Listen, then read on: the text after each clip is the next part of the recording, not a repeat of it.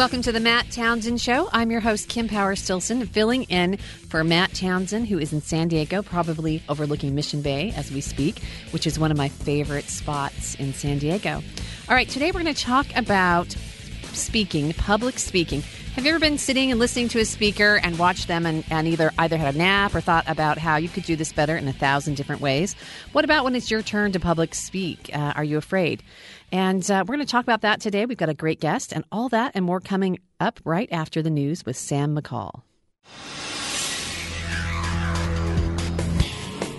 This is Sam McCall for Sirius XM 143 BYU Radio.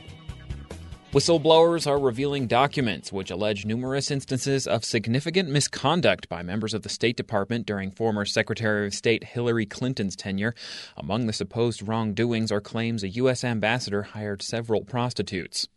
The American Civil Liberties Union announced today it is suing the national government to change the constitutionality of the NSA's telephone surveillance programs, arguing they violate rights to privacy and free speech. Since the news of the NSA surveillance programs hit national headlines, sales of George Orwell's 1984 have skyrocketed. The book, which describes a totalitarian surveillance state, is now on Amazon.com's movers and shakers list, and sales are literally up by thousands of percent. Debate on immigration reform will begin in the Senate after a vote to move forward with a new bill won overwhelming support to move on to the next stage. Republicans who supported the measure today say they still require tighter border security before fully supporting the reforms. New York City Mayor Michael Bloomberg is unveiling a $20 billion plan to protect the city from future storms. The proposed precautions include temporary flood walls with removable planks and new dunes, levees, and concrete bulkheads. In world news, Russian leaders say they are willing to be welcoming to NSA whistleblower Edward Snowden. Government spokesmen have even compared Snowden to WikiLeaks founder Julian Assange and called them both human rights activists. Thousands of Turkish protesters were cleared out of a major square in Istanbul as two weeks of protests continue today. A large police force used both tear gas and water cannons to disperse the demonstrators. In tech news, next generation video game consoles have some people already preparing for the coming holiday season. Price points for Sony's PlayStation 4 and Microsoft's Xbox One were revealed this week, with the PS4 coming in $100 under the Xbox One at $399. That's the news to the top of the hour. For BYU Radio, I'm Sam McCall.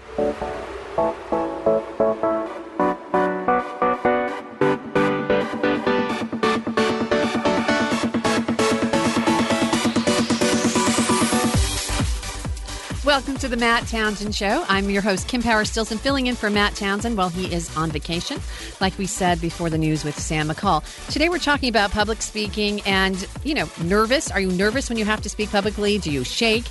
Do you worry about it? Do you also get bored when people aren't very good public speakers? We're going to talk about the fear and great communication skills that you might start applying in your life to help you out with uh, better communication and uh, if the need arises, public speaking. We've got Merritt, Bryce, Ben, Matt, and Aaron in here today, and we're excited to talk about nervous. Do you guys get ever get nervous when you have to speak? I don't really get nervous when I speak as long as I have enough time to think about what I'm going to say. So I don't know, it, here it's at a college campus, there's some of those teachers who will just call out students, like ask a question, they're like, you, you can answer this. Even if I know what they're saying, I haven't had the time to think about it, and that makes me panic. But if I have time to think about it for a few minutes, then I'm totally fine. It doesn't make me very nervous at all. So panic. Where does that panic? Is like it in your t- your stomach, your toes? Uh, you start hand shaking. sweating, my heartbeat goes up like okay, so your heartbeat, tripled your heart and- races. Yeah, definitely. Okay. All right, now Bryce is going to tell us. Oh, well, I was in a physics class of 200 kids. And, you know, when, when you have that many people, it's kind of hard to get to know students. And so, sort of the anxiety attack of he would just call out people, but he wouldn't. He wouldn't just like point at you. He had a uh, these little three by five cards with everyone's picture on it. So he wouldn't just like like it wasn't if I just don't sit in the front, he probably isn't going to call on me. He would wander all over the place and he just flip through his cards and land on someone and be like this person and then he'd look out and try and find you. So not only did he have your name, he had your face and he had you right there on the spot to answer something. And Did he check you off once you answered, or did it was yeah, just random? He- He, tried to cycle through it, which is also bad. So it's not like, oh, he skipped me this time. I'm good for the rest of the semester. Nope. he'd come right back around for you every time. Like, I'd like to know what his motive was. He said he wanted to get to know everyone, which that's cool. Lies. I know, right? right. I initially suspicious, but you know, whatever. Okay, what about Ben? I, I don't get really get nervous public speaking, um, and I think this actually kind of helps with that to a certain extent. Like being on the radio, I've been working here a couple years now, and it's you know you, when you start thinking about it, and we're talking to you know a, a, an audience of who knows how many people listening out there. Uh, you know, it is a form of public speaking, even though you're not seeing the audience. But I think that actually helps with it without getting nervous because you have to for work on a daily basis. Yeah, I've been doing radio for 10 years, and sometimes it's harder because if you're speaking in front of a crowd, they're nodding or yawning or laughing or crying. You get a little feedback. You get a little feedback. But if you're on the radio, you're just, you know, if you guys weren't in here, I'd be talking to the wall. Right, right. been there, done that for years. That's what, you know, a lot of hosts do. So, okay, so you don't, maybe it would make you less nervous or, you know, you don't know if you're doing well. You don't get any feedback. So, feedback's important. Yeah, absolutely. And you're right though with radio. I mean, you don't get to see the people's eyes. You don't see if they're wandering or maybe rolling their eyes at things you say, which they probably do for most of the things I say sitting in their cars right now. Um, or you know if they're laughing at your jokes or or whatever. You don't get that kind of instant feedback that you do in front of an audience for sure. Okay, and what about what about Matt? Any thoughts on that? Public speaking. Um, in all honesty, no, not really. I used to get nervous, like as a kid. Um, not anymore. To be honest with you, I think I feel more comfortable. Because you're so old now. Yeah, right. I'm like 50 or something. Not really. Um, but I, I feel more comfortable actually talking in front of an audience. than I do like on a one-on-one basis. Because with like, for example, if I'm talking to like just one person, I have to like entertain or continue a conversation with one person. If it's like a crowd, I just need to make a group of people laugh, or like I just need to like grab the attention of a group of people, and that demographic will always change in a crowd. But in all honesty, um, I would have to say for me, public speaking is super super easy. Doesn't bother me at all. Okay, I hope there's someone out there listening. In fact, does anyone want to call in and tell us what scares them? Because I think it's scary. I've spoken in front of very, very large crowds, and you can call 1 855 Chat BYU, and that's 1 855 242 8298. And And by the way, you're listening to BYU Radio, just in case you're wondering where you're listening. So, okay, let's talk about people a lot of people it's one of the number one fears we talked about this in the show yesterday number one fears when i was a kid i had to give a speech when i was running for student body vice president I had to give a speech and it was the entire school that's a little nerve wracking What was this? High school? Was this middle High school. High school. Okay. in high school. So I'm counts. That counts. 16. I'm 16 years old, and I have to give a speech. And so my father gave me this story. Shall I do the story now, just really quick? He gave me the story, and this is this goes back to 1861. So I'm in high school in 1982, just to give you guys a perspective. like a time travel sound Yeah, effect okay. when you start telling old times. Start like doom doom doom doom doom doom doom. It's because I'm so old. No, I'm not 50 yet. So I'm. Um, my father sit, sits me down the night before, and he's like, you know, you want to win this election, you want to connect with the crowd, and I was thinking, I'm not going to live through this. And he told me the story that goes back to 1861, and it's the story of Russell Conwell. Now, have you ever heard the expression uh, to, when you get on stage, if you're nervous, to, to imagine that people are in their unders? you know picture that. And and you've heard that story. People talk about it all the time.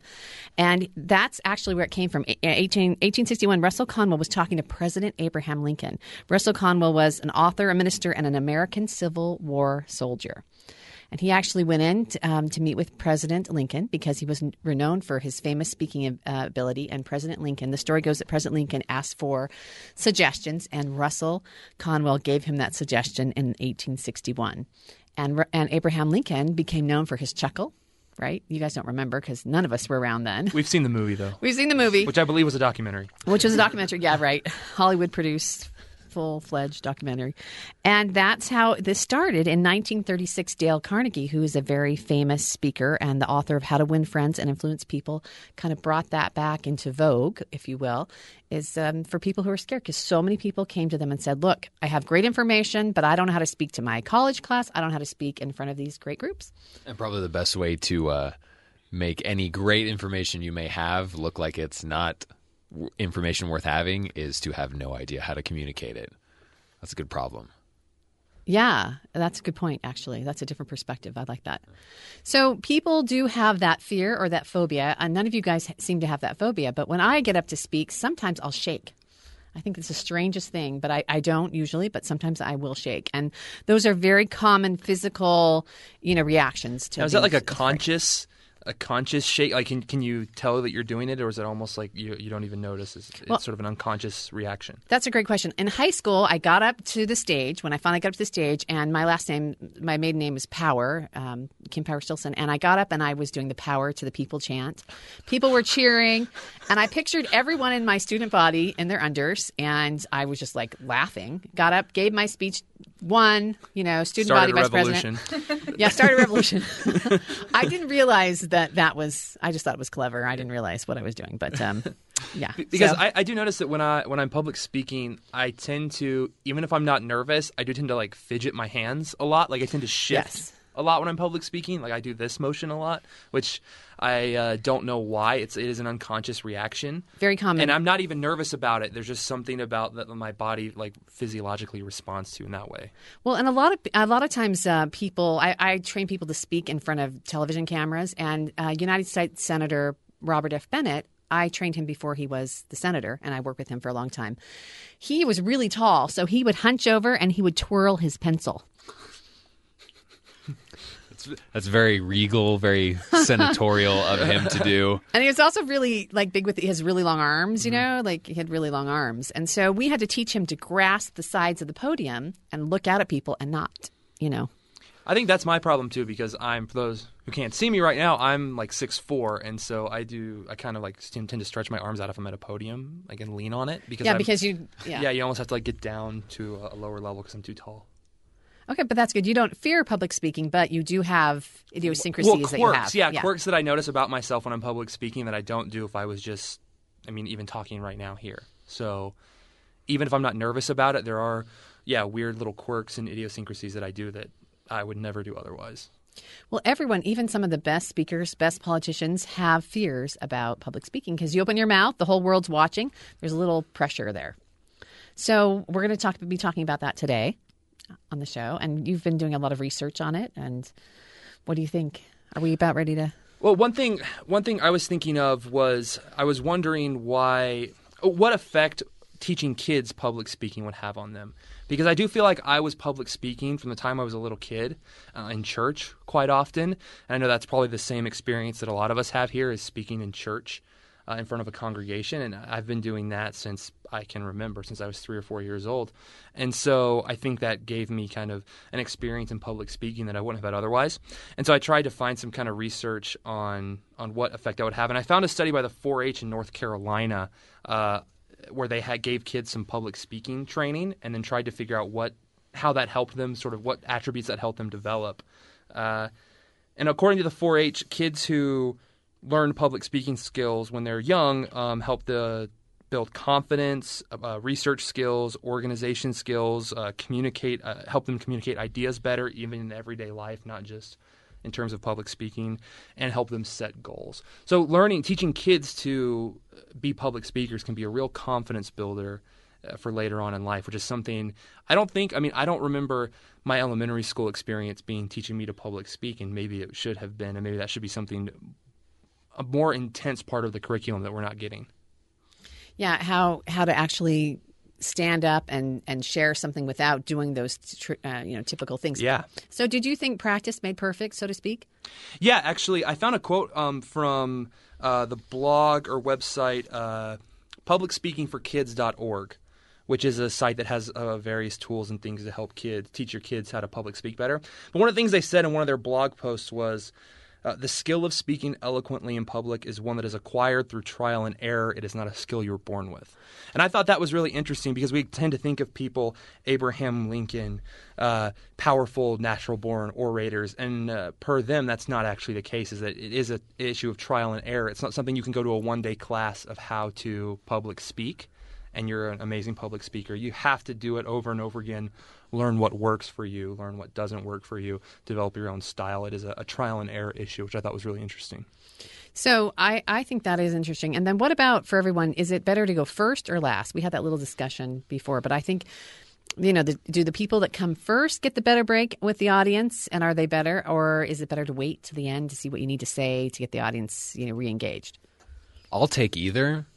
I'm I'm comfortable public speaking. I guess it really depends Just on not in an elevator. just not in an elevator. Never an elevator. Just don't We're talking talk. about the weather in public. Just not the weather. Um, no. Uh, if I know the subject matter, I'd rather go first and sort of, you know, set the tone and also be the person that people remember, or at least increase my chances of, you know, sticking in their minds. But if I don't know it, I'd kind of like to not go first. So we're talking about public speaking and about conversations today. So that's interesting. You know your content and you know what you're going to speak about. It's easier to stand up in front of hundreds of people than to not know the topic and talk and communicate with one person.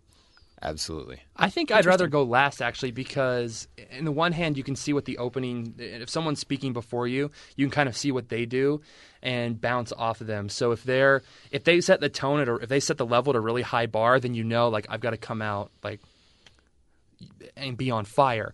If they come out and they're pretty boring, then you know how to respond. Like there is a certain um, element of of improvisation, I think, uh, with going last that I kind of would prefer. I think.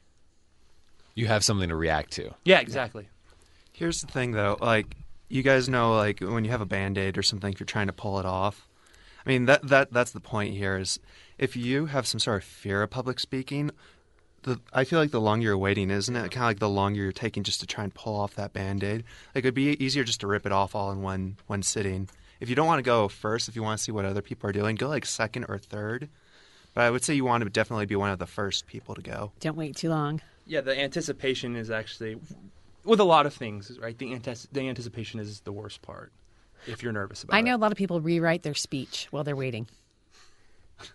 I would say that's true for me. I like to run through what I'm going to say, kind of the phrasings of things, because sometimes I. I don't want to say my mind gets ahead of what I'm saying because I don't know that my mind's that fast. But sometimes I just will kind of tumble along into some sort of what used to be a sentence but is now no longer even a paragraph, whatever.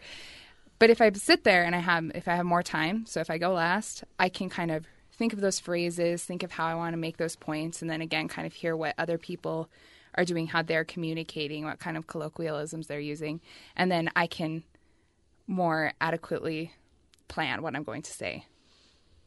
Okay, well, I, I, I think that's a, there's a different, you know, you're all none of you are afraid of public speaking, but you each take a different approach. So I think it'll be interesting for our guest who's coming up. He's going to talk to us about, you know, staying focused and speaking, and what are the, you know. More than tips and tricks, what about communication? How do we effectively communicate with a crowd? And his name is Dr. Jerry Gary Genard. Is that right, Genard? I think so. Okay, so I, I, that's the thing with radio; you never know. So he is a former stage actor and public speaking specialist, and he'll be here to speak with us um, about how to give speeches and uh, how to overcome speech anxiety. You're listening to the Matt Townsend Show. I'm Kim Power Stilson, filling in. We'll be right back with more.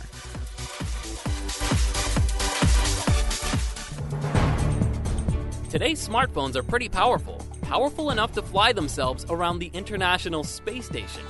This is Innovation Now, bringing you stories behind the ideas that shape our future. The International Space Station is a complicated place to live and work. Keeping track of daily minor chores like checking air filters and gas sensors and monitoring various far flung systems can take up a lot of time that NASA and the astronauts would rather spend running experiments or making observations. An innovative idea then presented itself. The station could have some remote flying robots inside to handle some of these inspection chores. These parts were mostly on hand already. A group of experimental microsatellites called spheres was already on the station from an earlier experiment. These spheres were rounded objects about the size of a volleyball. Built by MIT, they've been used to test how small satellites could fly together in formations, dock and undock with each other. The smart idea came from NASA's Ames Research Center. They've upgraded the spheres by strapping off the shelf smartphones onto them. Result? Instant space drone. Now, the devices are smart spheres. Controlled remotely from Earth, through the phones, they can fly around the station and take pictures of inspection items while astronauts are busy or asleep. Or texting, maybe? For Innovation Now, this is Buddy Ravino. Innovation Now is produced by the National Institute of Aerospace through collaboration with NASA and is distributed by WHRV. Visit us online at innovationnow.us. Tonight, BYU TV brings you a mystery of photographic memory and a legendary artist. First, the mystery gets deeper when a big city reporter comes to town and starts asking questions on Granite Flats. After the mystery, meet the college student with the memory you wish you had in The Computer Wore Tennis Shoes. Finally, meet the singer who wrote an album that went platinum on three continents on the song that changed my life. Solve the mystery and hear the music tonight on BYU TV.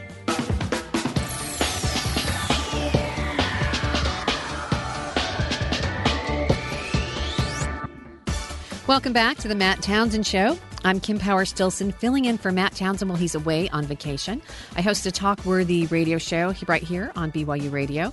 And uh, it's fun to come in with this big crowd. We've got Merritt, Bryce, Matt, Ben, and Aaron on engineering boards. And we're talking about the fear of public speaking, which obviously you, none of you really have that fear. no, we're doing it all the time. Right now, in fact. Yeah. I guess that would be a hard thing to do when you're on the radio, to be afraid of it. It, it kind of is actually. You have to kind of get over it. I think.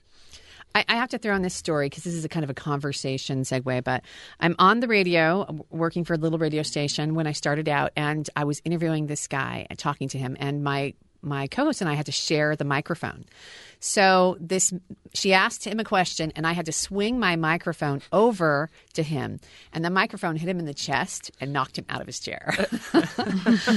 and uh, we, well, we laughed really hard. We felt terrible, but It's we a heavy really hard. duty microphone. Okay, so yes, archaic mic- microphone. However, he became afraid of doing radio interviews, so because he was so uncomfortable with the microphone, so he never came back. So it's like the opposite of public speaking. There's actually now a phobia, thanks to me, um, of speaking in front of a microphone in a radio studio. That's exciting. you invented something. Yeah, I did. Years and years of therapy, all thanks to you. Yeah. yeah, I won't say his name, but yeah, he still has that fear. So so that's I mean, there's a difference between speaking in front of a large group and having conversations. And we were talking about the conversations can be difficult if you're not prepared. Yeah, I find it interesting. One of the topics our guest is going to cover is kind of how to com- stay on topic, stay focused, and just, in essence, communicating effectively. And uh, I was lucky enough, I grew up with two professors in my home. My parents are both professors, and um, just the, provided for a kind of weird atmosphere, but like our dinner table conversations were just bizarre usually, but we'd have to kind of be able to create dialogue from a young age because otherwise we wouldn't get heard unless we were effectively contributing to the conversation. Like for example. Um, for example, so if we brought up some sort of idea, a book we read, I my parents made us all read To Kill a Mockingbird all at the same time. Yay. And so if we'd have to bring that up, just what we thought of the book, and then you'd have to defend your point. And my parents just kind of thought taught not through um, kind of not explicitly, but through their example that you have to. This is my point. Here is my evidence, and then kind of close out your comments. So we were taught from a young age that you have to. This is what I think, and then to counter, you'd have to say, "Well, I agree with that," or "I disagree with that," and then explain why, and then just kind of this whole rhythm of how to create this dialogue that I don't think a lot of people have. But I was lucky enough to grow up where that just you had to, otherwise you survival of the fittest. You wouldn't get hurt. Yeah, we thought survival was passing the mashed, mashed potatoes, right? Like, please pass the mashed potatoes. And we'd have to be like, why? Because they're delicious. and I want them before they're all gone. yeah. and they'd be like, okay. So, yeah, what that's kind of a tough life for you. no, it was good. I, I enjoyed it. My parents also, um, they would never let us get away with an idea unless we had evidence, which I, I mentioned earlier. But if we said something like, I just remember coming home and I was really frustrated with some teacher in high school. I was like, sat down on the table. I'm like, I just, this teacher makes me so angry and it's just dumb. And my mom was like, "Y- no. She's like, well, why? Or, and then she'd start playing devil's advocate. She'd take the opposite side of me. And I was like, mom, I just want you to listen right now and to sympathize and say I'm right. But I would never get away with that when I was young. So there was kind of a lot you had to kind of disagree. You had to learn how to be comfortable disagreeing with other people because my parents would not they would stand true to their points and they wouldn't let you get away with just saying this is how I feel. You'd have to provide some sort of evidence. You'd have way less world wars if people taught their kids to do that. I agree. It would be good. I'm I actually pulled an article by Dr. Suzanne Heitler and it was on a um, her blog on Psychology Today, and she talks about the art of disagreeing because I think a lot of times when you're having a discussion, you whenever conflict arises, you, we immediately associate conflict equals bad, which I don't think that's always the case. Sometimes I think conflict can be the most constructive part of a conversation, of a relationship. And by resolving that conflict or working through that conflict, you're going to discover something better than you would have otherwise. And so she talks about the, the she has a formula for disagreeing agreeably, how to use a disagreement to validate your points and to move the conversation forward without um, without just creating an argument in essence. So she says first you have to agree with what they said. You say, Yes, I agree with, and then say something about their statement that they made that you did agree with. It doesn't have to be their whole statement. Just say, You know, I agree with this part.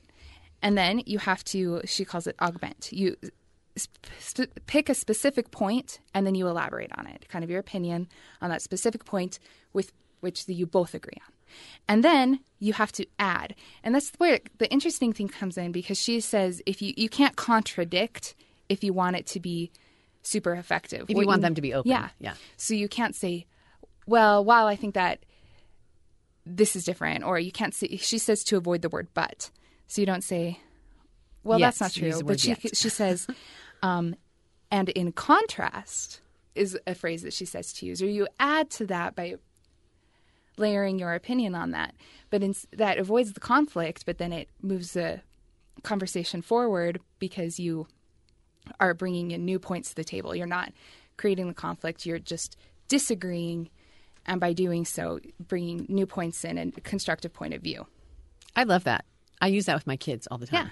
Yeah, I must have read her blog. Agree, augment, and add. That's her formula. Agree. So, for example, we have like a minute before we go to break, before our guest comes.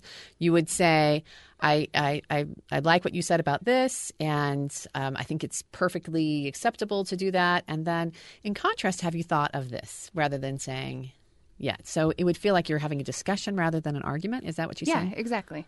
Okay. Again, more world peace if we all did that at the dinner table. All right, you're listening to the Matt Townsend Show. Up next, we have our guest, Dr. Gary Genard.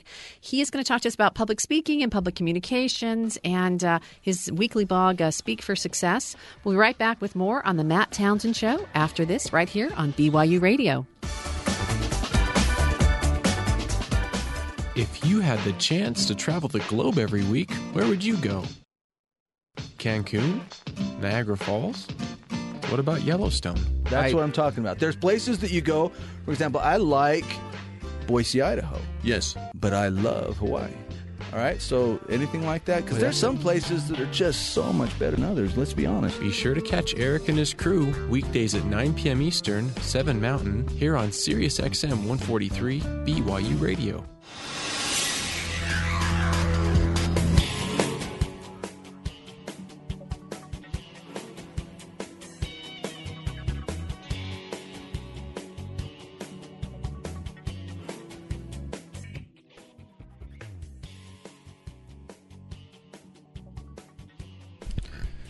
This is Sam McCall for Sirius XM 143 BYU Radio. A leaked internal memo from the State Department is revealing numerous possible misconducts by officials from the department while it was headed by Hillary Clinton. The alleged wrongdoings include sex scandals and thwarted investigations. The American Civil Liberties Union announced today it is suing the national government to change the constitutionality of the NSA's telephone surveillance programs, arguing they violate rights to privacy and free speech. Since the news of the NSA surveillance programs hit national headlines, sales of George Orwell's 1984 have skyrocketed.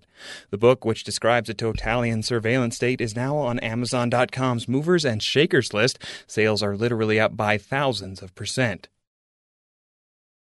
An immigration reform bill will now move on to debate on the Senate floor after a vote today showed overwhelming support for the measure to proceed. Republicans, however, are still calling for tighter border security before giving their full support. New York City Mayor Michael Bloomberg is unveiling a $20 billion plan to protect the city from future storms. The proposed precautions include temporary flood walls and removable panels, with new dunes, levees, and concrete bulkheads as well. In world news, riot police in Turkey battled protesters for control of a main square in Istanbul this evening, just hours after the country's prime minister called for an immediate end to the 10 days of protests. Russian leaders say they will likely be welcoming to NSA whistleblower Edward Snowden. Government spokesmen have even compared Snowden to WikiLeaks founder Julian Assange and called them both human rights activists. And in tech news, Sony is coming out swinging in the battle for holiday shoppers' cash, pricing the new PlayStation 4 system $100 below Microsoft's new Xbox One. That's the news to half past the hour. For BYU Radio, I'm Sam McCall.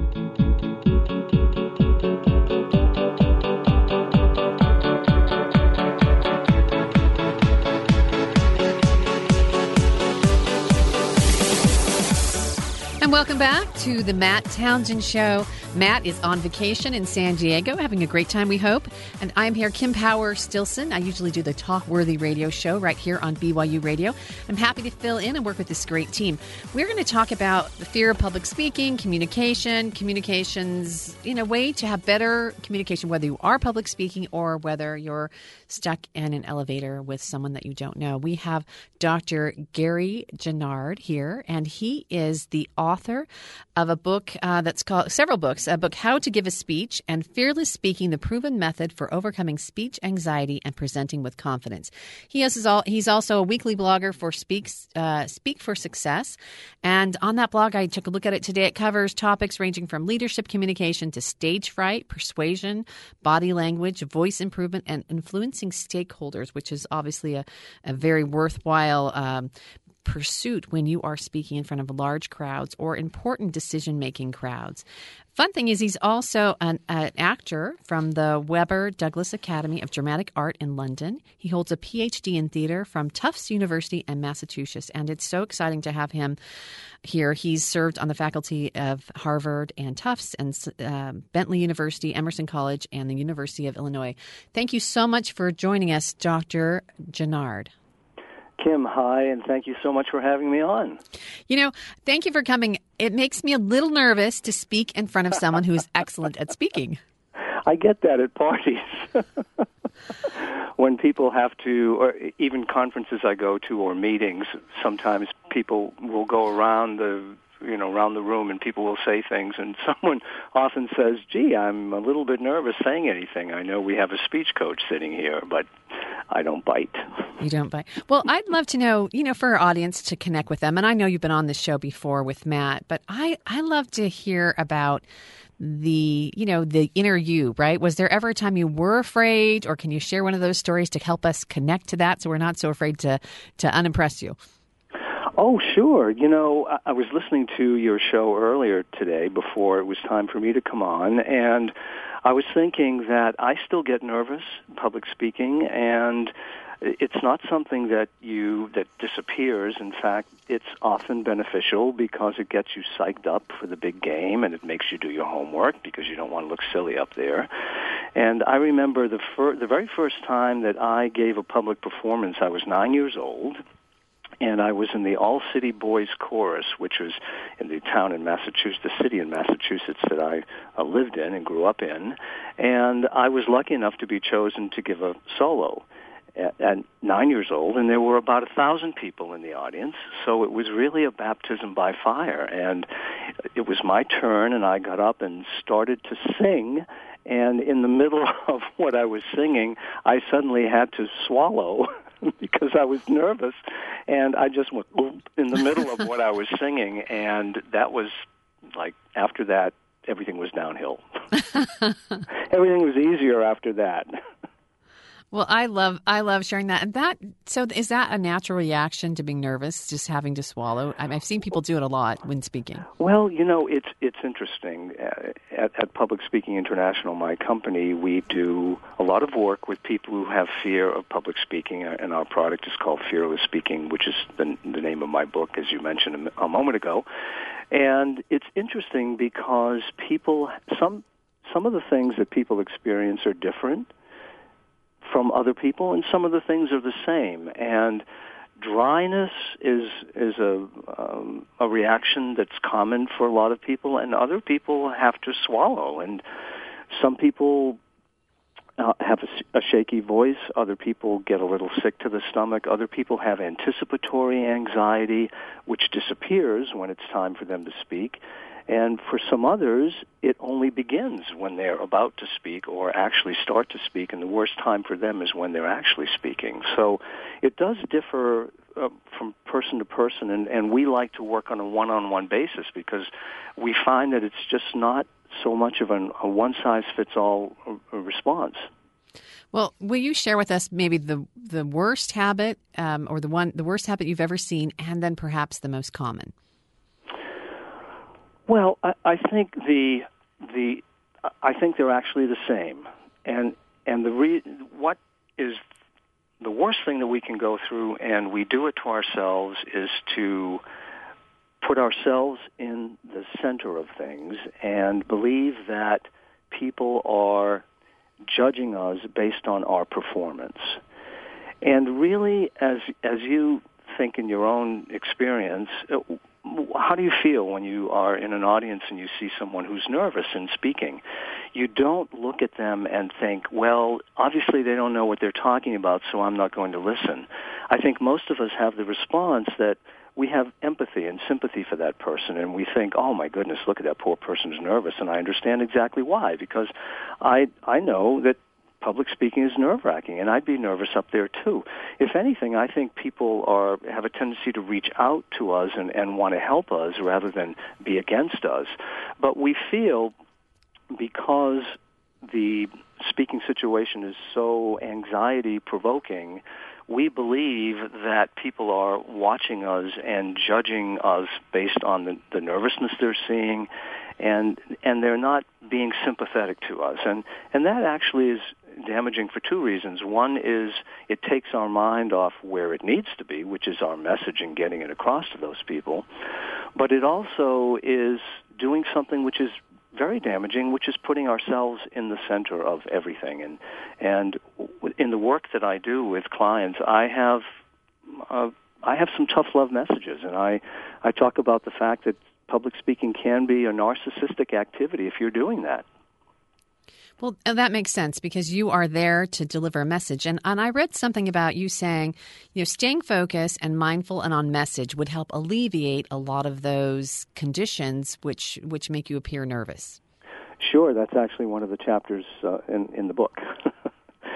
and what I mean by that is we have some exercises for what I call focused relaxation some specific ways to stay focused and present when speaking because one of the things that happens in speech anxiety and extreme nervousness about public speaking is that your focus becomes fractured.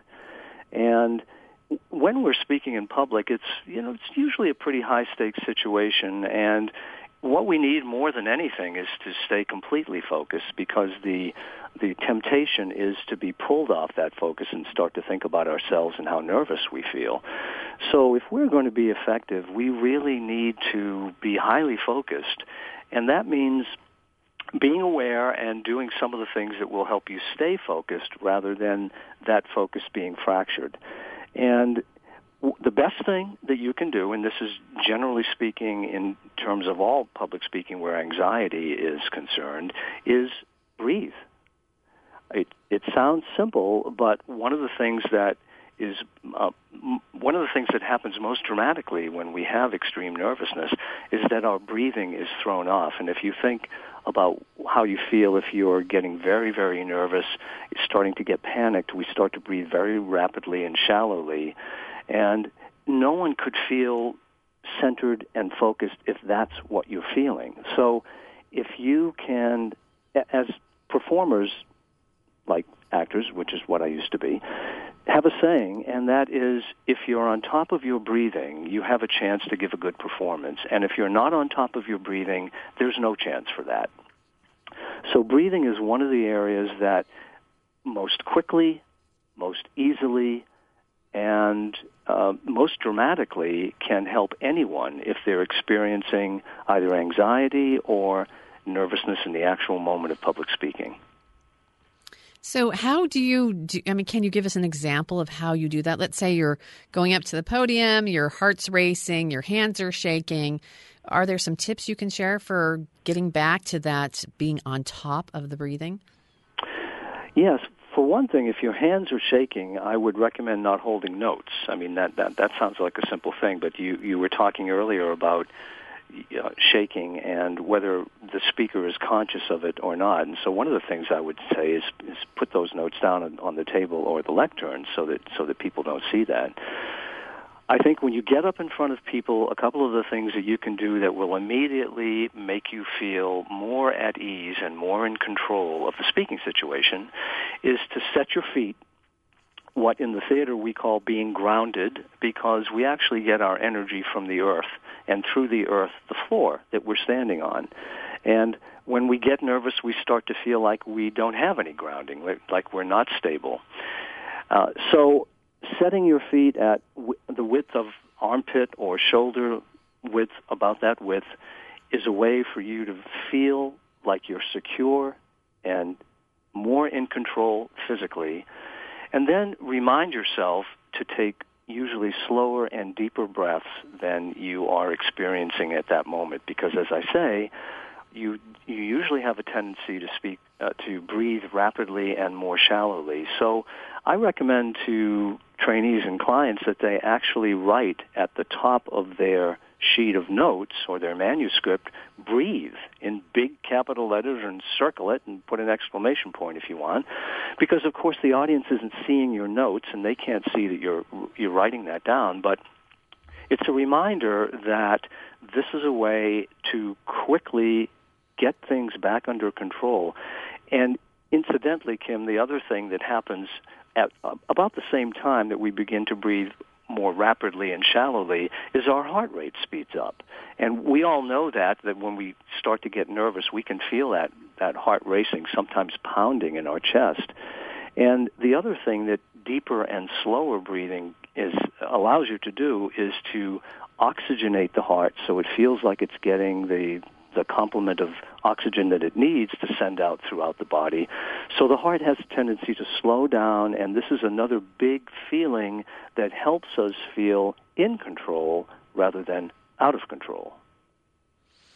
I love that. I, I actually have to speak to a group this week, and I know one thing I do is I pace, and so you're saying start off being grounded and breathing, and I could I could already feel as you were speaking and, and sharing that that I that my heart rate was going down, and I was, you know, I could feel the difference of just doing those simple actions. I think they would really help me. Well, sure, and pacing in itself might have a tendency to make you feel nervous. You know, the one of the most interesting aspects of speaking dynamically is to use the body. And we, we have a tendency to become talking heads. We, we live in our heads because that's where the content exists, that's where the thinking exists. And we think that if, if we are focused on the content and just get it across, people will respond well and do what we want them to do with that information. But the sheer delivery of information is often not so interesting. And we are forgetting a, a, an extremely important part which, uh, of this equation, which all performers know, and that is that the body is a terrific and essential tool of communication. And so when we're doing things physically, when we're speaking in public that are working against us, of course we're going to feel that things are not what they should be. And we're also not helping the audience by showing them something visually that they can respond to, which makes what we're saying that much more interesting. And one of the things that I've already uh, mentioned, one of the, uh, the um, things that you can do is stand and be secure and be uh, centered. And the other is rather than pacing or wandering without any kind of definition to it, take one place in the stage maybe a little bit apart from the lectern if you have to stand behind that lectern or podium, but uh, take a spot, stand there, don't move around, and talk about the one point you're making and gesture naturally. You don't have to stand stock still. And then maybe take a step or two, depending upon the size of your audience. Might only be a step to the other side and begin point number two. And then gesture naturally, and you will feel secure. The audience will see a little bit of visual variety. And there's other, another interesting component of this, you will be helping them actually retain what you're saying because you have, let's say you have three points, you've stood in three different places on stage, and the audience can retain each of those points much more clearly than if you were pacing back and forth as you were saying them or just wandering aimlessly without any particular spot that you're stopping on. All in those situations those three points just become a little bit lost in all the movement, and it uh, makes it a little more difficult for the audience. So if you use the body creatively while you speak and consciously, then you're going to be making things easier for both yourself in terms of speech anxiety and just being a better and more influential speaker, and in terms of helping the audience as well. Dr. Gary Genard, thank you so much. That was excellent advice. When we come back from our break, we're going to talk with you more about now we've got the physical part. We're not nervous, talking about connecting with their audiences and gaining influence. This is the Matt Townsend Show. We're talking to Dr. Gary Genard. We'll be back with more after this.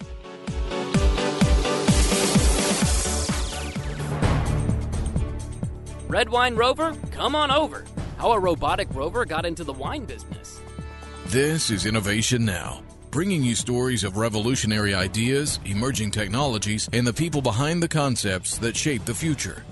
At NASA, most rover talk is about Mars or the Moon, or other planets, but rovers have plenty of Earthbound applications as well. One of the more nouvelle jobs for these guys is found in French wine grape orchards.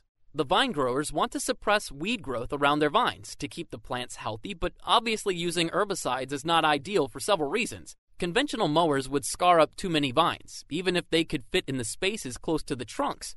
Hiring humans to hand trim the weeds is just not affordable either. Rovers to the rescue! A French company responded with a micro mowing robot that's 100% solar powered and can keep an orchard's open ground as trimmed as a putting green.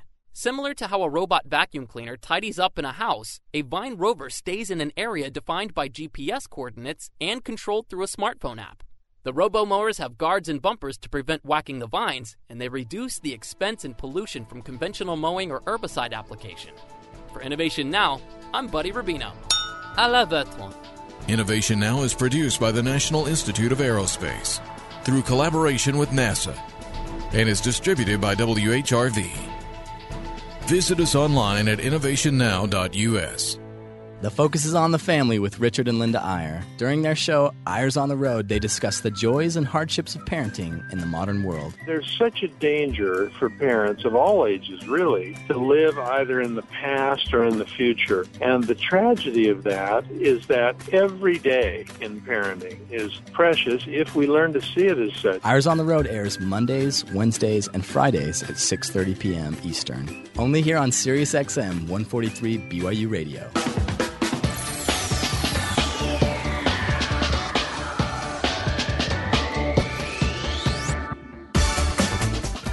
Welcome back to the Matt Townsend Show. I'm Kim Power Stilson, filling in for Matt with the Matt Townsend Show team while he's gone on vacation.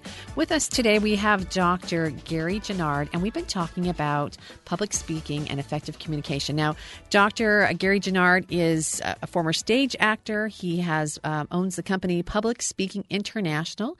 He's a weekly blogger and the author of How to Give a Speech and Fearless Speaking: The Proven Method for Overcoming Speech Anxiety and Presenting with confidence.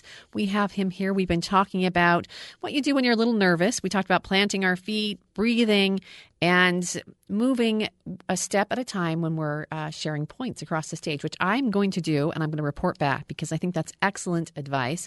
Now, I was hoping we could talk about you know once you're up there once you're at the lectern what do you how do you connect with your audience where do you start well uh, kim great question and one that's close to my heart because it's all about effective performance.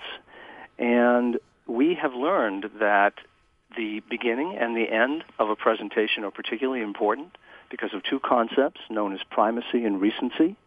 Primacy, you can hear that word prime in there, and it means first, which means that an audience re- retains best what they experience first in your speech or presentation.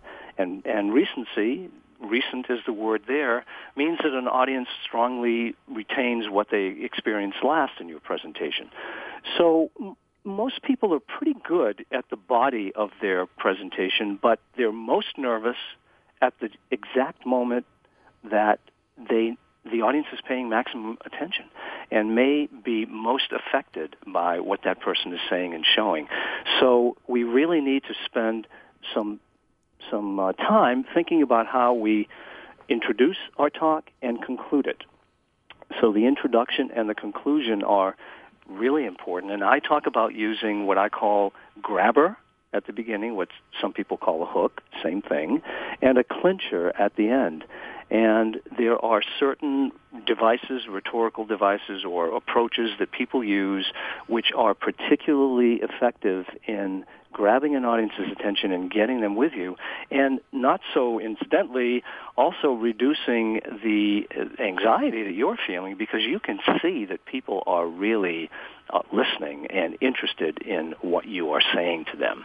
Would you like to know what some of those grabbers are? Love to. Okay.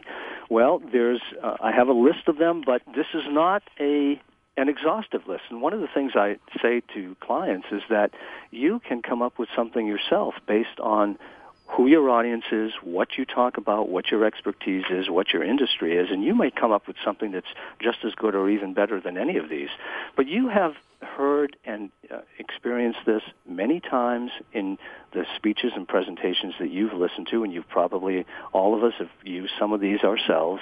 So here are some of them. I think that the two, the, the most effective in my mind, are a question and that can be rhetorical or not. You might actually want an answer, and a story. As soon as we tell a story, people just respond immediately. And one of the things I tell clients is don't introduce the introduction. In other words, don't say, I'd like to start out with a story and then tell the story. If you just say, Hi, everybody, greet your audience, and then immediately start with the story, people will be riveted because we all respond in great ways to stories. Some of the others, statistics, catchy fact, startling statement, an intriguing challenge you pose for the audience, quotation, expert testimony, a personal anecdote, a client testimonial or endorsement, scientific data, a visual. Here's an interesting one, humor. Now, there's a difference between humor and a joke. And one of the most damaging pieces of advice I think that people have gotten as in in classes and training in public speaking is that you should always start out with a joke to get the audience on your side. But the truth is, jokes are hard to tell if you're not a stand-up comic, mm-hmm. and you need timing and you need lots of other uh, techniques that you may not have as a speaker. And anyway, your job is not to make people laugh. Usually, it's to tell them something that they can benefit from. And if you can bring in humor, then so much the better. As I say to people, you can usually find humor anywhere. It's usually uh, all around you. You just need to recognize it and then pick it up off the ground, as I say. And oftentimes at a conference or a meeting that you're speaking at, someone may say something just before you go up to speak, which is quite interesting and uh, and kind of funny. And to be able to use that in your as you open your talk is a very effective way to start. I love that because I think I can think back to my public speaking classes, and they said start start with a joke. Stories and not explaining what you're going to do are, are something too that I see that you're saying differently uh, we were just discussing this uh, in preparation for your show, and a lot of people say, "Well, now I'm going to start, and now I'm going to tell you a joke, and now I'm going to show you these slides," and then they read the mm-hmm. slides. Yeah, there's really no need to do all that. I call it throat clearing. And another thing that's interesting about paying attention to the people you're speaking, uh, going to be speaking to at a conference, say, is that first of all you get to meet a few of them, which means they're not strangers when you talk, which and that's one thing that can help reduce your anxiety. And the other is you're really getting on that wavelength that that's a good idea to be on, which is you're living in their world, talking to them, having conversations with them rather than sitting or standing and thinking, "Oh my God, I'm about to go on. Uh, I'm getting nervous. It's it's coming. It's almost here." you know, I, I had a client who came to work with me for fear of public speaking, and this gentleman didn't do a lot of speaking uh, to the whole company, only a, a very little bit every month, but he was very anxious about it for most of the time when he was about to get up and you know talk i mean for days and weeks beforehand.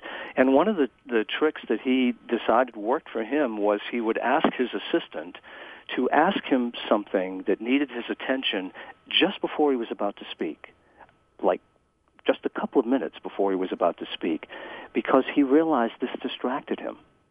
Otherwise he would be standing there stewing in his nervousness and thinking oh here it comes. But his assistant would say, "Hey, Joe, um, what about this? You didn't sign this letter, and should we get back to this gentleman?" And he would focus on that for a few minutes, and lo and behold, he would forget to be nervous, and then it would be time for him to speak, and it was very helpful to him. I love that. Have you ever had? Um, what is your advice on this? I'm sure you've had this, but people are in the middle of speaking or starting and forget, completely go blank. Yes, this is a very, very difficult area in overcoming speech anxiety. Uh, I, I hear this from clients who say just what you said, Kim. They say, you know, I have everything prepared. It's it's it's just the way I want to say it, and then I get up and I look at the audience, and everything flies out of my head. And some of these clients are speaking on scientific topics so you can imagine it's probably not a good idea to try to wing something if you have to give scientific data to back up what you're saying. So one of the things I talk to them about, and and this is an important point, is that I often speak to clients about the fact that they're not supposed to be an excellent speaker. They don't need to be an excellent speaker. They need to be a good office manager or lawyer or butcher, baker, candlestick maker, whatever it is, and we expect them to be able to speak well about whatever it is that they're expert on. But if they're not motivational speakers or a talk show host or something like that, they don't really need to reach that level of high excellence, which is which is helping make things difficult for them because they're trying to attain something that's just making them very nervous. And I, I also remind them that the audience doesn't know if you forget something. They don't know if you give exactly the talk that you wanted to give word for word. And the reason is because you have spent all the time preparing and polishing what you're about to say, and you want it to be just precisely right because you know this is exactly the way you want to say it. But the audience couldn't care less if you say something exactly the way you want to say it. What they are concerned about is that you reach them and touch them and move them. And for that to happen, you had better be paying attention to what's happening in the room rather than everything that you prepared beautifully and carefully beforehand. So as I as I say to the people I work with, you should probably spend less time on your content because you're most likely already an expert on your content and more time getting comfortable standing and talking to a room full of people because that's what you do in public speaking and that's what's going to allow you to be an effective person, an effective speaker who reaches people, has rapport with them and can move them and change their lives because of it. Excellent advice. We're listening to Dr. Gary Genard. We've got to go to a break, but when we get back, we're going to talk about that grabber and then what happens if we have a panic attack right in the middle of our communications. Uh, you're listening to the Matt Townsend Show. I'm Kim Power Stilson. We're right here on BYU Radio. We'll be right back.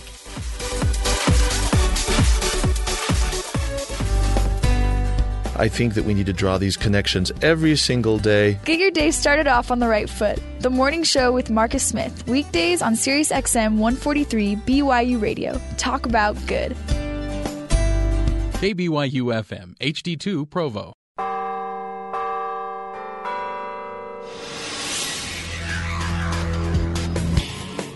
This is Sam McCall for Sirius XM 143 BYU Radio. The Senate easily voted to move forward with formal debate on an immigration reform bill which could provide citizenship to the over 11 million undocumented immigrants currently living in the U.S. However, Republicans still want tighter border security before giving final approval. A leaked internal memo from the State Department is revealing numerous possible misconducts by officials from the department while it was headed by Hillary Clinton. The alleged wrongdoings include sex scandals and thwarted investigations.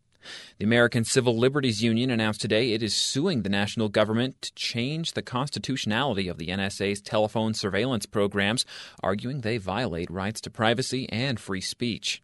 As the NSA scandal continues to grow, sales of George Orwell's novel 1984 have skyrocketed. The book, which depicts a dystopian society ruled by a totalitarian surveillance state, has even been added to Amazon.com's movers and shakers list. New York City Mayor Michael Bloomberg is unveiling a $20 billion plan to protect the city from future storms. The proposed precautions include temporary flood walls with removable panels and new dunes, levees, and concrete bulkheads. In world news, riot police in Turkey battled protesters for control of a main square in Istanbul this evening, just hours after the country's prime minister called for an immediate end to the 10 days of protests. Russian leaders say they will likely be welcoming to NSA whistleblower Edward Snowden if he decides to take refuge there. Government spokesmen have even compared Snowden to WikiLeaks founder Julian Assange and called them both human rights activists. And in tech news, Sony is coming out swinging in the battle for holiday shoppers' cash, pricing the new PlayStation 4 $100 below Microsoft's new Xbox One. That's the news to the top of the hour. For BYU Radio, I'm Sam McCall. And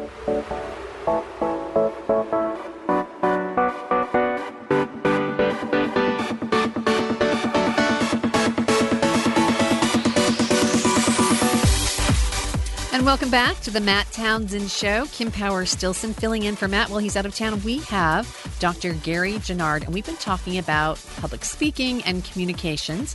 And uh, Dr. Genard, I find your your direction, your suggestions riveting in that they're fresh. I haven't heard these before and have been well, public you. speaking forever. So thank you for joining thank us. Thank you very much. Well, I think, Kim, that it is related to uh, my former career as an actor and everything I do, I'm not the only one in the country doing this, but everything I do is based in performance because actors understand how to move an audience and they understand what the performance dynamic is all about.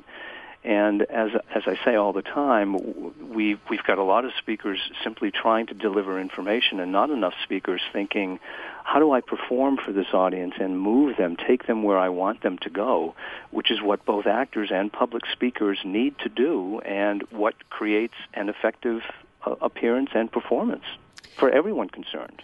I love that, and you know having you speak, you've referenced being an, an, actor a couple times now, and I'm just wondering, can you give us an idea what roles you played, just for fun?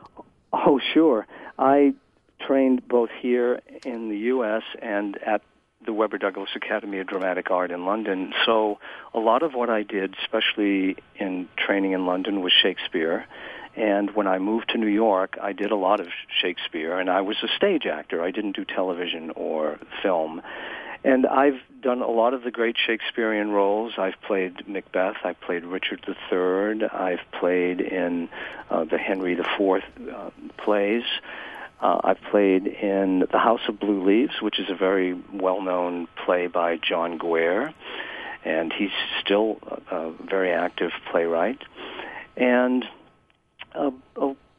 different uh, different roles in some period pieces, some historical plays, some modern plays, and musicals too. I used to uh, I used to sing and uh, have done have acted in Fiddler on the Roof and Carousel and um, oh some some other musicals if I were to think of uh, of them. So and where, and where do you live now? May I ask? Yes, I live in Boston, and we're located in Boston. I'm originally from Massachusetts, and uh, when I left the theater, when I left New York, I came back to Massachusetts, where it, when I got my PhD in theater at Tufts, and then uh, started Public Speaking International, and have been working with people on the front lines of uh, speaking and the need to influence people every day and I love it because it allows me to still work in performance. I'm helping people with their performance, which I love, and when I give full day trainings, I'm on stage all day. So I'm having a blast still. It sounds like it. Now I have to ask this question because uh, having I actually had to come to Boston to give a speak when I was work uh, a speech when I was working with Lycos. Tell me what your favorite food in Boston is. Oh, well, uh, you know, Boston is famous for its seafood. Of course, we're we're right on the ocean, and, and I'm a big lover of seafood. And um, I think that a nice piece of fish, if it's broiled and just maybe with a little seasoning on it and some fresh vegetables, is perfect. Okay, now we're all hungry. What about London? Favorite food in London, in contrast?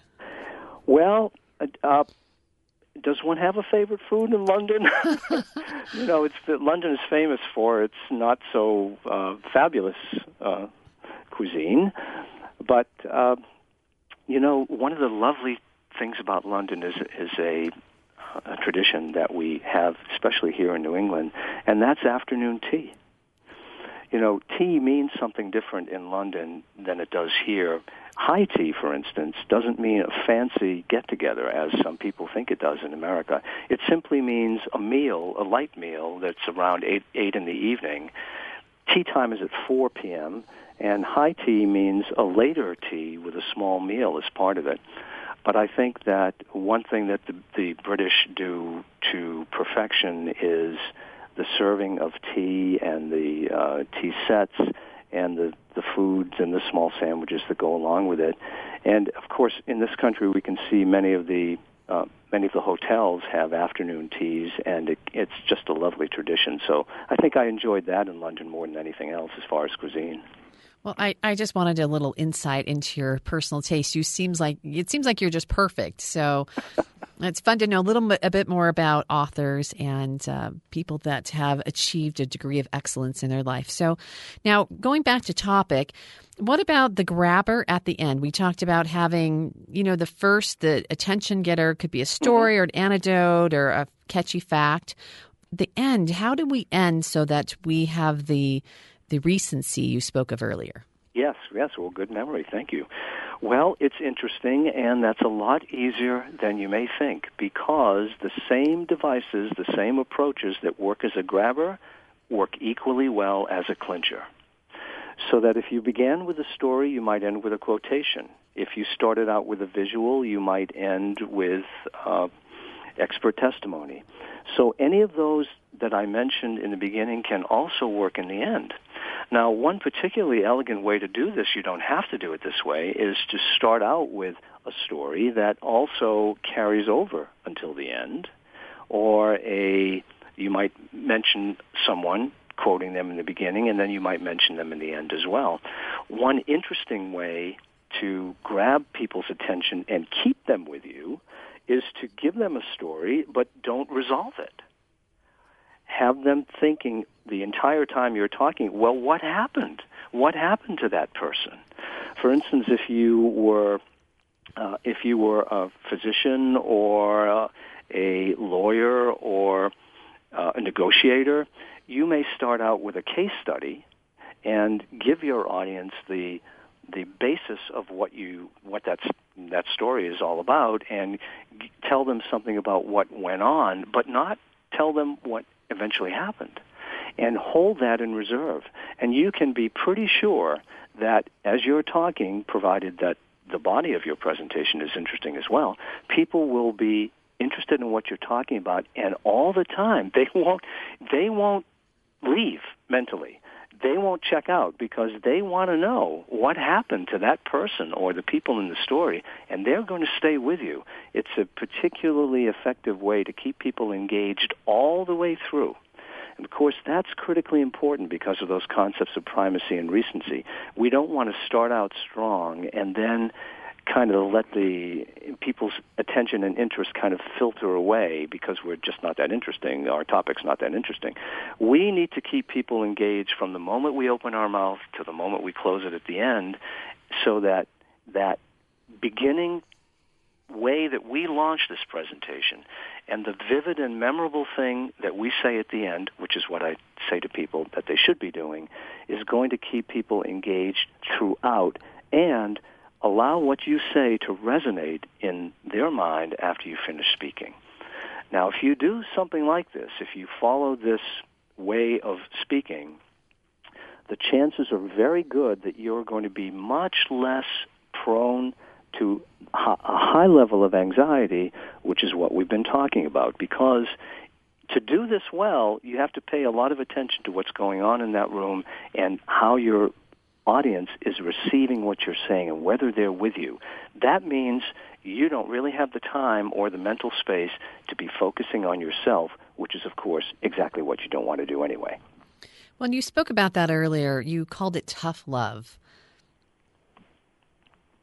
Yes, and, and yes, and in fact, I have a few tough love messages for uh, people that I uh, train and coach, and most of the time, I don't tell them this right away. I, I don't. I don't lead with it because I think that people who are coming for some help with public speaking anxiety don't need to be told right up front, "Hey, you're you're just being a narcissist here." But as I through the years as I worked with people, I I started to realize this really is what's going on because we're doing something that's going to make it almost impossible for us to accomplish what we want to accomplish, which is reach and influence people because we're focused on ourselves. We put ourselves as the center of the universe. And if that's what we're focusing on, because we're thinking, oh, I hate this. I'm so nervous. Look at them. They don't like me. They, hmm. they, they think I'm not good at this. I'm going to forget what I'm saying. Look at how my hands are shaking that's really focusing on ourselves instead of the people that we're trying to reach, which simply makes things more uh, more difficult for us. So I have four tough love messages that I tell people when I finally get to the point where I'm saying, you know what, this is really there's some narcissism going on here, and I want I want you to get over that because once you do, you're going to feel much better, and everything's going to be easier for you, and you're going to be a much more dynamic and influential speaker. So my four messages are one is get over yourself. The public speaking situation isn't about you. And that's the second one. Uh, people are giving their valuable time to listen to this speech or presentation, and, and really that's what they're there for. The third is that people don't care about you. And that may seem a little harsh and at first, but it's actually good news because it means that people aren't dissecting you and thinking, "Oh, look at her uh, she's no good. I don't like her. She's not a good speaker. They're genuinely interested in what you're there to say, and they want to get something out of it. They they want their time to be well spent. And the fourth is be a professional. Whether you're doing this as a professional or even as a hobby, the idea here is you've been asked to speak because you know something about this topic and the organizers or your boss thought that you were going to be a good person to say it.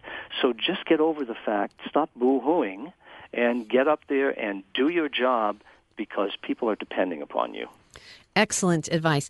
Now, we only have a few minutes left, uh, Dr. Genard, but I want to ask about the three escape hatches. Let's say, you know, with every good intent, you go up there and do your best, and then you just have a little breakdown. Um, what are those escape hatches?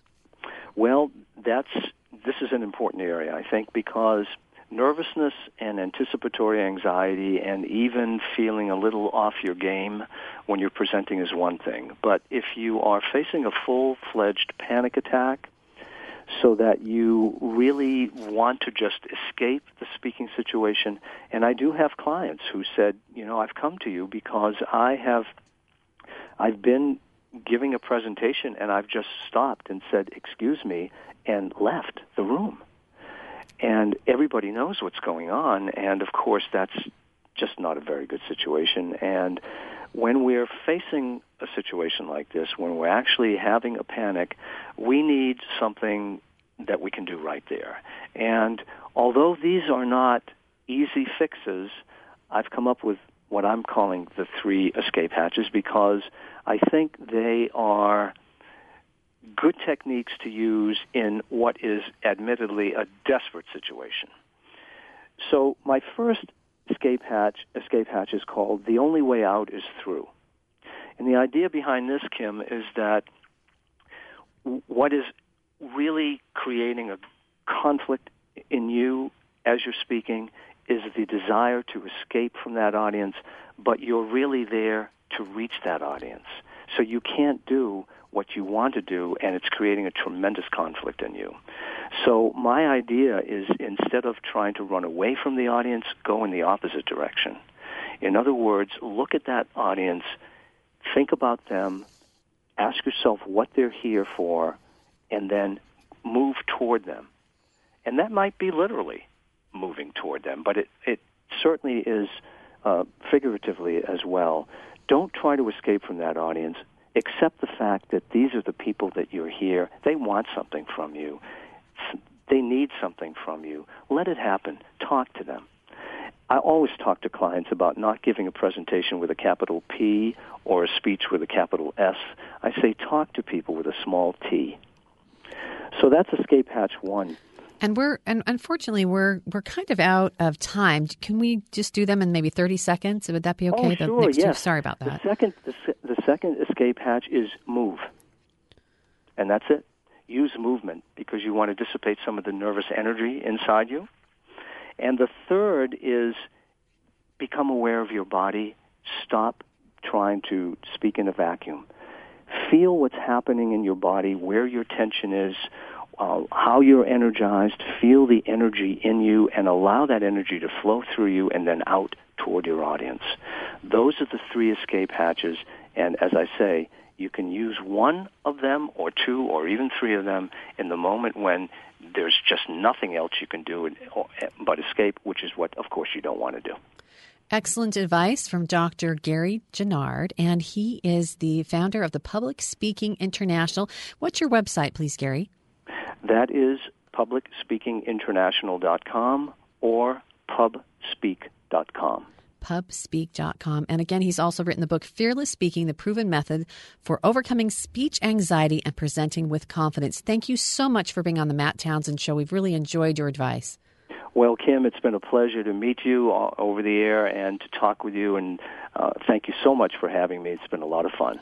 Well, next time we're in Boston, we'll pop by for some nice, fresh fish. okay. Please do. All right. Thank you so much. This is the Matt Townsend Show where you need to go to a quick break right here on BYU Radio.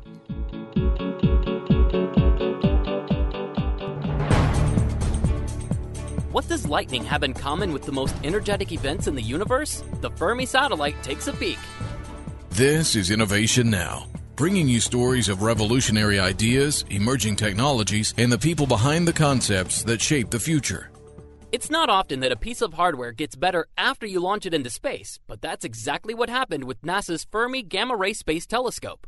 Launched in 2008, Fermi's job is to examine pulsars, supernova remnants, and other high energy phenomena in deep space, but also has an instrument for detecting bursts of gamma radiation. Gamma rays are an extremely powerful form of radiation normally associated with radioactive decay. But you can also find them in some really powerful thunderstorms, where terrestrial gamma ray flashes are detected above some strong lightning driven by the static charge of the storm clouds. Fermi's detector got some remote software tweaks in how it detects these TGFs, and with new processing techniques on Earth, it was able to detect hundreds more less powerful bursts this past year, better than when it was new. What's been discovered by comparing the gamma bursts and timing the lightning is that while lightning, of course, makes plenty of radio static on its own, gamma ray flashes also make their own separate radio noise as they form, something we never knew before.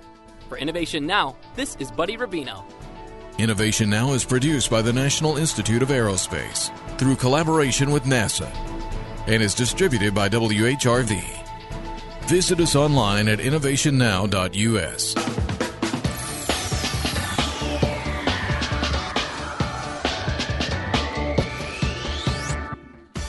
Welcome back to the Matt Townsend Show. We've just spoken with Dr. Gary Genard about public speaking and great conversations and way to handle your fear when you get up to speak in front of a crowd. Bryce, of course, has some thoughts for us about public speaking, so we're going to listen to those now. Look, I don't want you to take this the wrong way, but I'm about to rant. This is the Bryce is Right. When you speak to an audience, there's a lot of things you can do wrong. But there are a few things that you'll think you're doing right, but in reality, you're doing it very, very wrong. First thing you can do wrong is say, Thank you for that introduction. As if our time wasn't already wasted by the introduction. We probably already know who you are, and if we don't, we'll leave that up to you. But no, you're right, let's just ruminate on that introduction for a little while. Next wrong move can be accomplished by thanking the previous speaker. They were either good or they weren't. We already know. Get on with it. Next wrong move on my list, starting off by saying, I'm going to talk about whatever the topic is. Two reasons this is bad either we already know what you're going to speak about, or if it's a well designed speech, we'll figure it out. Or who knows, maybe in the process some other topic will emerge that'll be just what the audience needs. Or you can really dig your grave by saying, Webster's Dictionary defines my topic as. Yeah, that's the moment where I look at the time, figure out how long this is going to be, decide if it's worth it to stay. If for some reason I won't leave, then I'll whip out my phone and distract myself until you're finished. Next bad call opening with a joke. Don't ever do this, primarily because most of us are bad at telling jokes. And normally we come up with these jokes the night before when we're finishing prep and it's like 1 in the morning. And as we all know, some things are only funny when you get into that slap happy hour. I promise, the next day at 5 p.m., you won't even think it's funny. As a society, once we realized you can be both entertaining and professional, the trope of starting with a joke served to entertain the audience, wake them up, and help you get over your initial jitters before you get into whatever it is you're supposed to be getting into. The right way to start would be to, I don't know, just start. Statistics are a good way to open, people like them. Or start with a relevant, funny story from your life. Once again, keep it short, but something personal will be nice for the audience, and it'll be easy for you to tell, and it'll help get things flowing. And while I'm thinking about it, when it comes to stories, don't lie to us. Long story short means it should be short, not just less long. In stand up comedy, these are known as top heavy jokes. Audiences don't like it when you spend a whole six minutes setting up for just a one liner because, well, that's always a disappointment. Or finally, the worst thing you can do is take too long. What's the deal with this? Are we suddenly filibustering? If you were slated for an hour, and at this point it's been an hour, and I don't get the feeling that you're wrapping up, you've officially started wasting my time. And that bothers me. I can always make more money, but I can't make more time. I waste plenty of it on my own, and I certainly do not need your help. So please, if you're going to do some public speaking, respect your audience, and please don't waste our time. All right, I'm out. And remember, don't forget to be awesome. okay, Bryce, you were never coming to one of my speeches. It's just some of the things that you run into. Like, some people can get away with a few of those things, mostly because they're professionals and they can, you know, they, they know what they're doing. So they can, I guess that would probably be the mark of a professional. You can do the wrong thing, but And they still don't care, do it yeah. right. do you do you do a lot of public speaking then? Not anymore. We're coming to yours. right. One of my favorites is the explicitly stating what you're going to do right before you do it. Always like the the well, they say you're supposed to start with a joke, so let me start with a joke as opposed to just doing your joke. Even if you were going to do the joke, And please here's don't tell joke. us beforehand that it is a joke. Like if it's funny, it's going to be funny and we'll laugh. If it's not funny, then you shouldn't have told the joke. right? As if like I'm going to tell a joke. Like it's kind of like they're getting ready, getting you ready for a bad joke. Yeah. But the fun thing about bad jokes are like, even if it was bad, if you even if you know it was bad and they kind of know it was bad, sometimes it's still actually kind of a funny moment to share with people. It's like, oh, I'm going to tell a joke now because I'm cool and self-aware, and like- like, so I'm going to point out that I know that I'm going that I have to tell a joke because it's self-aware and cute, but it's not. It's just kind of cringeworthy. It's like the courtesy laugh. Yes. Yes. Oh, like huh, huh, People mm. just you, you finish your joke and then you Everyone look goes, out for a second. They're like, yeah, the cur- the the death knell of the courtesy laugh. right. Speech is over at that point. You really should just sit down once you once that's happened. like whatever you have to say, I'm sure it was important. Just sit down. So you liked what Dr. Genard had to say then, because he he actually you echoed each Yeah. other's sentiments about we it, we were on the same wavelength. which which is which was, I thought he was refreshing. I really did. I, people did usually start out with the things that he said not to. So he is different, and I, I think he's right. I think it was He's pulling in good directions. yes, exactly. Well, part of being good too is is is doing something that people. I mean, like doing something that people aren't going to expect, or doing something that people haven't heard before is like an important part of being able to give a good public speaking. And if you get up and just do the same tired structure that everyone else has heard in every speech or acceptance speech or announcement or sermon or whatever, whatnot, it's just going to be a failure. People need to hear some new things. Well, and he said this. I love this. This is what I found refreshing. Worry about what they want. Worry about the Bryce sitting there. He doesn't want the dumb joke. You know, he. We want to give him something that's engaged that engages his mind right away. I love that advice. You don't hear that advice. It's all usually about you. Calm down, articulate, have your notes prepared. This was about what do they want and delivering that. Right? Why am I sitting there? What am I there for?